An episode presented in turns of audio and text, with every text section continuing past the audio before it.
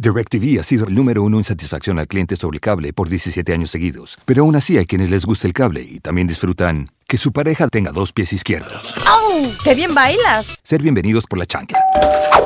Te extrañé, mamá. Para todos los demás está DirecTV. Para el número uno en satisfacción al cliente sobre el cable, cámbiate a DirecTV. Llama al 1-877-278-1288. Comparado con los otros proveedores del servicio de suscripción a TV por cable. Declaración basada en encuestas ACSI 2001 al 2017 de clientes calificando el funcionamiento de su propio proveedor de servicio de TV. Columbus is growing. Here at the Dispatch, we wanted to take a step back and look at what all this growth means. This program will explore the future of Columbus and Central Ohio. This is What's Next. Hello and welcome. I'm Michelle Everhart, digital news editor at The Dispatch, and we are back with another installment of the C-Bus Next podcast. For those of you who are new here, we are taking the next several months to explore the future of Columbus. Today, we will be talking about the identity of the city. I'm here with reporter Jen Smola, and I need to read you the lead of her story. As someone who grew up in Columbus, this really rang true with me. Three people walk into a bar. They order drinks. They settle in. Soon, an argument develops about whose hometown is superior. Before long, a Pittsburgh native is up in arms, mumbling something about steel and ketchup to a guy from Cincinnati who can't hear him because he's too busy shouting about a queen and some chili. Then they look at to you, the Columbus resident. Well, what do you have to say for yourself? You've got options. So, Jen, tell us about some of those options. Sure. Um, talked with a lot of people for this story, and uh, there were a lot of things that came up. Um, first of all, that the city is growing. Uh, it was just named the 14th largest in the country recently. Um, it's obviously a capital city here in Ohio, uh, home to one of the largest universities in the country with Ohio State uh, and its powerhouse football team. It's a retail fashion center. Uh, it's got a good food and restaurant scene, craft beer scene. It's a test market. They're smart people. Uh, you do get the responses that it's kind of in the Midwest, maybe the middle of nowhere, a little bit of a farm kind of feel. Um, Cowtown came up once or twice, um, but also it has a growing art scene. It's open. It's got a, um, it's LGBTQ friendly. Um, quite a lot of immigrants here, so really a lot of responses that kind of cover a lot of different areas. Um, It's interesting that you say Cowtown because I, I grew up here and I remember that's all I could think of Columbus was it's a cow town and I need to get out of here. And now I'm back and I can't imagine living anywhere else. So um, I definitely think we are, we are shedding that Cowtown image. What did you hear from city le- leaders? What did, what did they want the identity of Columbus to be? Yeah, uh, and part of it is they had they had heard that cowtown phrase before, which they cringe when you when you bring that up now. But um, a lot of their research in the past kind of indicated that they people don't think of Columbus as bad necessarily. It's just a little bit vanilla, or nothing sticks out about it um, in previous research that they've done. And they've done some pretty extensive research more recently, and they say that when you kind of take all that research and boil it down, that what's left, the big things that stand out, is that the city is smart and open. It's smart in that there are a lot of there's a lot of business here. There's a lot of higher education institutions um, and a lot of smart people that live here. Um, and a lot of opportunity. Uh, it's open and that there are a lot of opportunities um, to do what you want to do here, whether that's start a business or uh, raise a family. Um, like I mentioned before, it's it's we're gay friendly. There are immigrants here, um, so that kind of tackles that open component. Um, and then uh, fellow reporter Rick Rouan kind of talked with some other city leaders and, and kind of fed me some responses from them. And um, Mayor Andrew J. Ginther kind of said that, um, kind of touched on the city's collaborative nature. Um, he said, Sometimes we're described as the biggest small town in America because we're friendly, we're welcoming, and accepting. Um, and Mayor, former uh, Mayor Michael B. Coleman sort of had the same thing, similar things to say, um, that there's a sense of collaboration to sort of move the city forward here. So all of that kind of comes back, I guess, to that smart and open concept that they would tell you.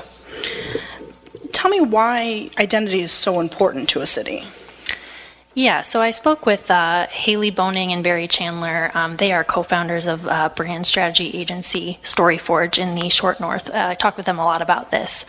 Um, and they spoke more in terms of what is the city's purpose or vision, not so much identity. Um, and that identifying that can be so important because it can really drive decision making. Um, it's that thing that you're sort of aiming for, and it might not be something that you hit today or tomorrow, but it's something that everyone kind of knows we're on the same page. Here's what we're working toward. Um, maybe it'll take us 50 years to get there, but this is this is what we want to be, and it's who we are. Um, and kind of identifying that and putting that stake in the ground, they say, can be a little scary because um, you can alienate some people when you do that. Um, it's different when a business does it because a business knows they can't be everything to everyone. But a city, I think, often tries to, to please a lot of people and to make sure they're not leaving anyone out. So it's, it's a little different when you're talking in terms of a city. Okay. Um, let's listen in a little bit of what they had to say about the brand and identity. what's more exciting to me or more interesting is this, this idea of a vision for a city. What is that thing that transcends administrations, and that thing that uh, is it could take us 50 years, mm-hmm. but everything we do between now and then is going to, we're going to get there. And even though I might not be in office in five years' time, this is our thing, and uh, everybody who gets elected buys into this. Uh, that to me is a more interesting proposition for a city to have a vision. We see businesses that are really, really strong, compelling brands and have really meaningful stories, those visions and those stories transcend leadership. Yeah. You know, CEOs come and CEOs go, but that story and that brand, if it's compelling enough and it's and it's strong enough, will outlive different generations of leaders. Yeah. And that's what, you know, I think that's what's hard. It's very hard for a city. Cities and businesses are perhaps similar in this way. There are multiple constituencies. Mm-hmm. There are multiple leaders, right? There are multiple stakeholders. So how do you make decisions about where you're going to put your money? And and how you're going to tell stories and what stories you're going to tell. If you don't know, if you don't have a filter for your thinking to make those decisions. I think it's a very scary thing for a city to put a stake in the ground to think especially I mean, if you, it, it, it, takes real vision to put a stake in the ground because you have to see past election cycles and you have to see past uh, those people that alienating. So I spoke with a lot of people whose kind of job it is to, to bring people here to Columbus, um, whether they're recruiters trying to attract talent here to our city, um, just bring people here. Uh, and, and part of their job pretty much involves just selling the city to those people and convincing them that this is a place where they should come not only for a job, but to raise a family and to call it home. Um, and here's what Elizabeth uh, Baldock had to say. She's the Chief Human Resources Officer for Nationwide Children's Hospital, and she works to kind of bring the best people in pediatric health care uh, here to Columbus. I would say it's probably an incredibly open, inclusive, growing city that is understated, that should be incredibly proud of what it's become and what it's going to become. And we also spoke with Marcy McDonald uh, at Nationwide Children. She is the Director of Employment Services, and uh, she also weighed in. I don't know, I get really excited. Mm-hmm. I have, I truly have no problem selling the city. Mm-hmm. I live in the short north, so what I see is really vibrant and energy and very positive. And I look at the growth and you know, and I, I, I just get a big grin on my face. But I think, you know, Columbus just has to continue to see. I think if it tooted its horn more, mm-hmm. then you would get people to really sort of go, oh, think about it. Okay, so she says that Columbus doesn't toot its horn as much as it should. Why? Why is that? Yeah, there, there are a couple uh, lines of thinking here. Um, Amy Tillinghast at Experience Columbus had some thoughts on this, and, and she kind of pointed out that maybe natives, people who have grown up here in Columbus, don't maybe see just how much the city has grown and changed. Maybe 20, 30, 50 years ago, they didn't have much to say about their city, um, so they didn't toot a horn because there was no horn to toot, I guess.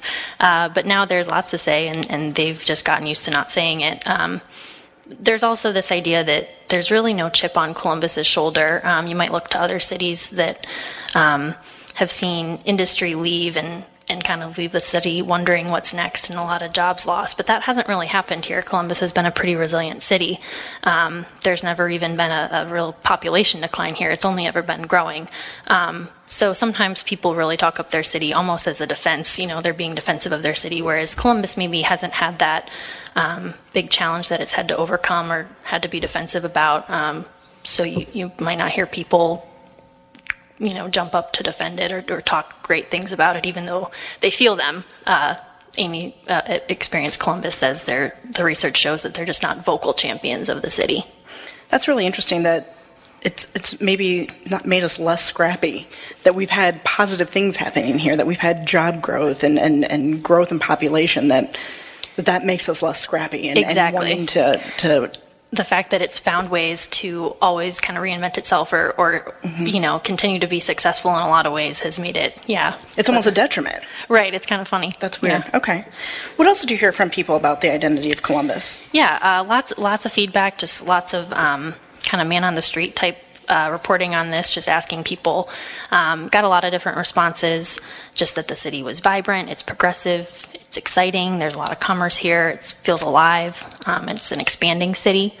Um, did hear, you know, always a little bit about maybe that passion surrounding Ohio State and the Buckeyes, but um, even that has kind of been flipped on its head in some ways. I spoke with uh, Pete McGinty, who's a senior associate VP of marketing at OSU, about how even Ohio State University now in recent years has started making a point in their recruitment efforts to pitch Columbus as part of a reason that students should come here. That yes, we're a, a great big university and we have lots of reasons that you should come to school here, but also we're here in this great city and that's a plus for us. Um, so they've heard from students and alumni that the fact that OSU was located in Columbus was a point of distinction. So they're even working to kind of market that and capitalize on that. Um, so I thought that was interesting. Um, and just you know some people saying that it's underrated. I talked with some folks that says you know that said uh, you'd think that Columbus would be spreading like wildfire, that people would be all about it, but it's still kind of under the radar a little bit. Um, talked with another guy who lives in Athens who. Um, he said, if you had said to me 15 years ago that I would think Columbus is a hip place, really nice, and I would even consider living here, I would have said you're out of your mind. Um, that's a direct quote from him. So uh, now he, lo- he loves it. He comes here a lot. Um, so just a lot of good things about the city.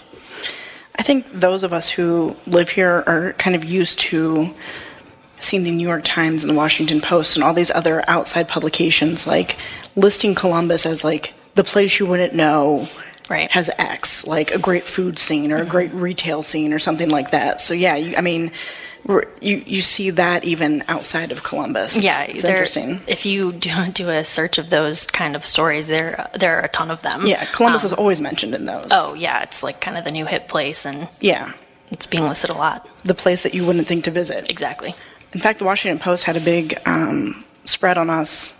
I think it was earlier this year about Yeah. why you should go visit Columbus. Right. It was it was really cool. They Yeah. highlighted a lot of stuff. I talked with the the owners of the Book Loft actually um, in German Village just about how um, they've kind of gone from just being this cool little nifty bookstore to now they're listed on blogs and you know Oh, don't miss this if you come to Columbus and um, so they've kind of experienced that uh, on a you know on one hand so Very good. So, what what interested you the most about working on this story?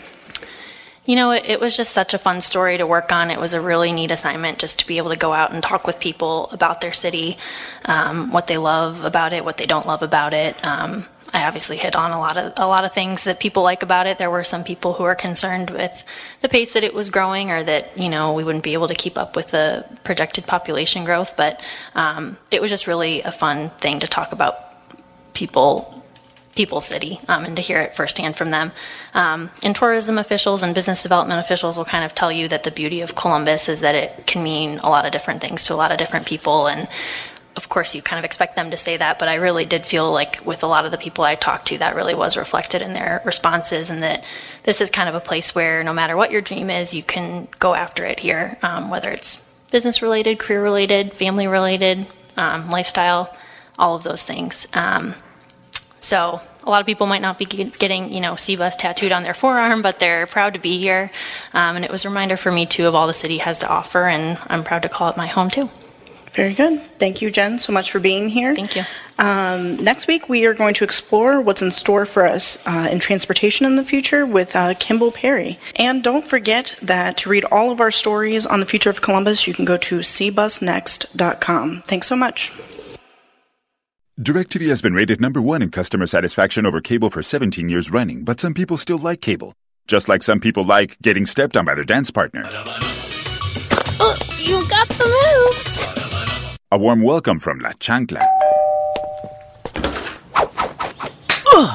Oh, I missed you too, Mom. Rubbing their eyes after chopping habaneros. Oh, oh, spicy. I can see clearly now. Or receiving a flying kick directly on the shin. Ah! ah! Thanks, I needed that. But for everyone else, there's DirecTV. For number one customer satisfaction over cable, switch to DirecTV. Call 1 877 278 1288. Compared to other major subscription TV cable providers. Claim based on 2001 to 2017 ACSI surveys of customers rating their own TV provider's performance. New approved DirecTV customers only. Equipment lease required. Restrictions apply. Visit att.com for details.